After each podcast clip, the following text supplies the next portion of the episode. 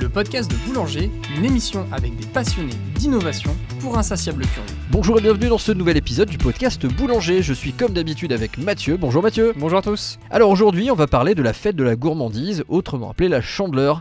La Chandeleur est une fête euh, qui est célébrée tous les 2 février, soit exactement 40 jours après Noël. Soit demain. Voilà, exactement. Et le terme de Chandeleur vient de la fête des chandelles.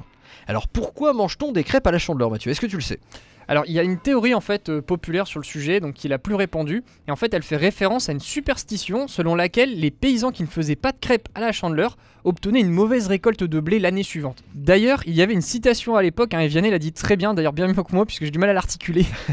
Si point neveu de blé charbonneux mange des crêpes à la Chandeleur. Et Eh oui, puisqu'en France, il faut savoir que l'invention de la crêpe est revendiquée par les Bretons au XIIIe siècle et elle existe principalement sous deux formes.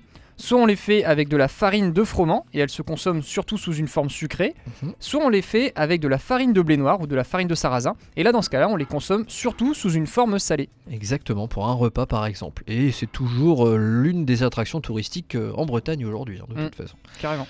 Et donc, en termes de tradition et coutume, la coutume de la chandeleur, c'est s'assurer donc la prospérité, comme l'a dit Mathieu. Il fallait faire sauter la première crêpe de la main droite avec un louis d'or dans la main gauche. Pas simple. Ah non, pas Enfin, simple. je pense. Surtout, il fallait déjà choper un louis d'or. Oui. La, la pièce euh, était ensuite placée dans la crêpe que l'on déposait en haut d'une armoire et l'année suivante, le louis d'or était repris et offert aux premiers pauvres qui passaient. Fallait voir l'état de la crêpe aussi. C'est c'est très charitable, n'est-ce pas Ouais. Et en fait, si elle était respectée, la famille était assurée d'avoir de l'argent ainsi toute l'année.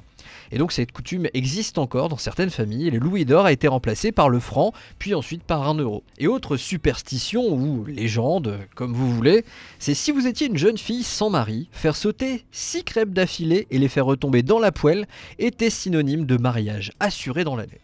Ok. Donc il y a beaucoup de croyances autour des crêpes et beaucoup de légendes sur la manière et l'habilité à, avec la crêpière, de faire des figures artistiques euh, avec la crêpe. Ouais, moi c'est c'est très français hein, pour le coup ça. Exactement, tout à fait. Et donc maintenant on passe aux infos insolites parce qu'on sait que vous aimez ça. Carrément. Donc record du lancer de crêpes, d'après toi combien de mètres 5 mètres, 6 mètres. 8 mètres. Ah ouais quand même. Ouais, l'américain John Young entre au Guinness Book euh, des records en 2009 pour avoir envoyé sa crêpe à 8,69 mètres exactement.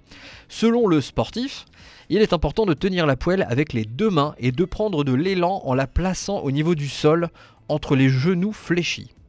C'est sport olympique là. Ah oui, complètement. Là, on est sur du conseil de pro. Ouais. Donc, si votre cuisine est loin de votre séjour, vous connaissez maintenant la technique pour l'envoyer à coup sûr sur la table des convives. Voilà, faut juste quelqu'un capable de réceptionner correctement sur l'assiette. Oui, voilà. Il y a- c'est- voilà. Il faut que des deux côtés ça marche. On Et est si d'accord. vous y arrivez, mettez-la sur YouTube, vous devriez vous faire un peu d'argent. Ah oui, complètement, complètement. Il y a beaucoup de vidéos sur YouTube pour le lancer de crêpes. je Tout à fait.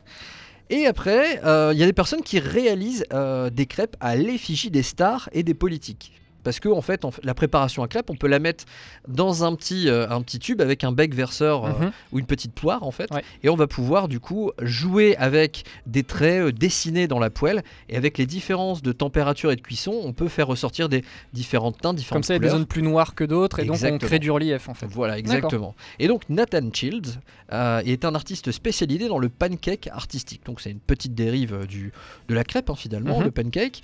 Et avec sa patte, il est capable de réaliser le portrait par exemple de Snoop Dogg, euh, des personnages de Walking Dead et encore de refaire la bataille entre euh, Hillary Clinton et Donald Trump. Balèze quand même. Bah oui, après c'est de l'entraînement comme toujours. Mhm. Mathieu, t'as des faits insolites à nous partager Oui, moi j'en ai deux autres. Déjà, en 2011, faut savoir qu'un pompier du Tarn-et-Garonne a réussi à réaliser 2007 crêpes en 11h20. Le record était précédemment détenu par deux Écossais qui avaient réussi à faire 600 crêpes en 6 heures. Et là, en gros, en seulement 4 heures, le Français en avait déjà fait 800, donc clairement il les a éclatés. Est-ce que c'est un lien avec le fait d'être pompier Est-ce que ça aide Je ne sais pas, D'accord, bon, bah, en tout mais cas, euh, en tout cas, le métier méritait d'être précisé. ça fait beaucoup de crêpes quand même. Et Ouais. c'est- Puis 11 Il heures à fallait faire les des gens pour les crêpes, manger aussi en plus. voilà, derrière. faut des bras. hein. c'est clair. Deuxième euh, info que j'avais repérée intéressante, c'est le record de la plus grande crêpe du monde qui est détenue là aussi encore une fois par une Française Cocorico. avec une crêpe de 96 cm qui a valu donc à Pascal Hénaff, crêpière à Gourin, le titre de record woman. Personne d'ailleurs n'est encore parvenu à battre ce record réalisé en 2005. Fallait aussi une sacrée poêle, je pense, pour faire une crêpe de 96 Ah Ouais, cm une de sacrée diamètre. crêpière, en effet. Mais ça fait euh, presque un mètre, c'est impressionnant. C'est clair.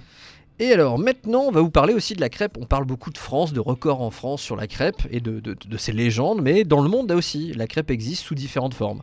Donc, elle peut être épaisse, fine, ronde, petite, elle se déguste salée ou sucrée. Et la pâte à crêpe, en fait, est une tradition aux quatre coins du monde, sous différentes formes. comme le pancakes par exemple, le blinis, la crêpe à mille trous et encore les crumpets, euh, qui sont en fait les cousines de la crêpe. Donc on va commencer par parler du blini, donc s'il est Mhm. or- originaire de Russie. C'est une petite crêpe ronde et épaisse qui se prépare avec de la pâte au levain et elle est cuite au four. Donc elle est faite différemment d'une crêpe traditionnelle chez Ouais, nous en ça c'est France. sympa pour les apéritifs. Oui, tout à fait. Et euh, en fait, elle est euh, très utilisée, comme tu le disais, pour l'apéritif euh, avec les amis, avec un petit fond de crème fraîche, une tranche de saumon fumé, un petit peu de ciboulette, un peu de citron et tout réjoué. C'est toujours sympa. Les crumpets, est-ce que tu peux m'en dire plus Je crois que tu connais le sujet. Oui, puisqu'en fait, c'est la crêpe anglaise hein, par excellence. Elle est bien plus épaisse qu'une crêpe traditionnelle, mais en même temps, elle est croustillante et fondante à la fois. Un peu à la manière d'un gros pancake, elle a un côté lisse et un autre parsemé de trous, ce qui la rend vraiment très moelleuse. Le crumpet généralement se déguste chaud, en le faisant quelques minutes au four ou dans le grille-pain, et on met dessus donc de la confiture et des œufs, et c'est vraiment idéal pour un petit déjeuner anglais. Excellent. Et après, la crêpe à mille trous, je sais pas si tu connais. Oui, alors pour la crêpe à mille trous, on va descendre un petit peu plus au sud puisque c'est originaire du Maghreb et c'est une crêpe à base de semoule qui est servie chaude avec du beurre et du miel. Ça doit être bon ça. Ouais, ça va être pas mal. La dosa, c'est une crêpe indienne. La pâte est faite à partir de riz et de soja noir, et la dosa est servie au petit déjeuner ou en plat léger le midi avec un curry de légumes. Et ça. Après, bien sûr, si on va en Amérique du Sud, on va avoir au Mexique, et en Amérique centrale aussi, la tortilla, qui Tout à est, fait. qui est très connue, qui est une galette dans ces cas-là à base de maïs. C'est ça. Qui est toujours euh, très sympa à manger, euh, même par chez nous.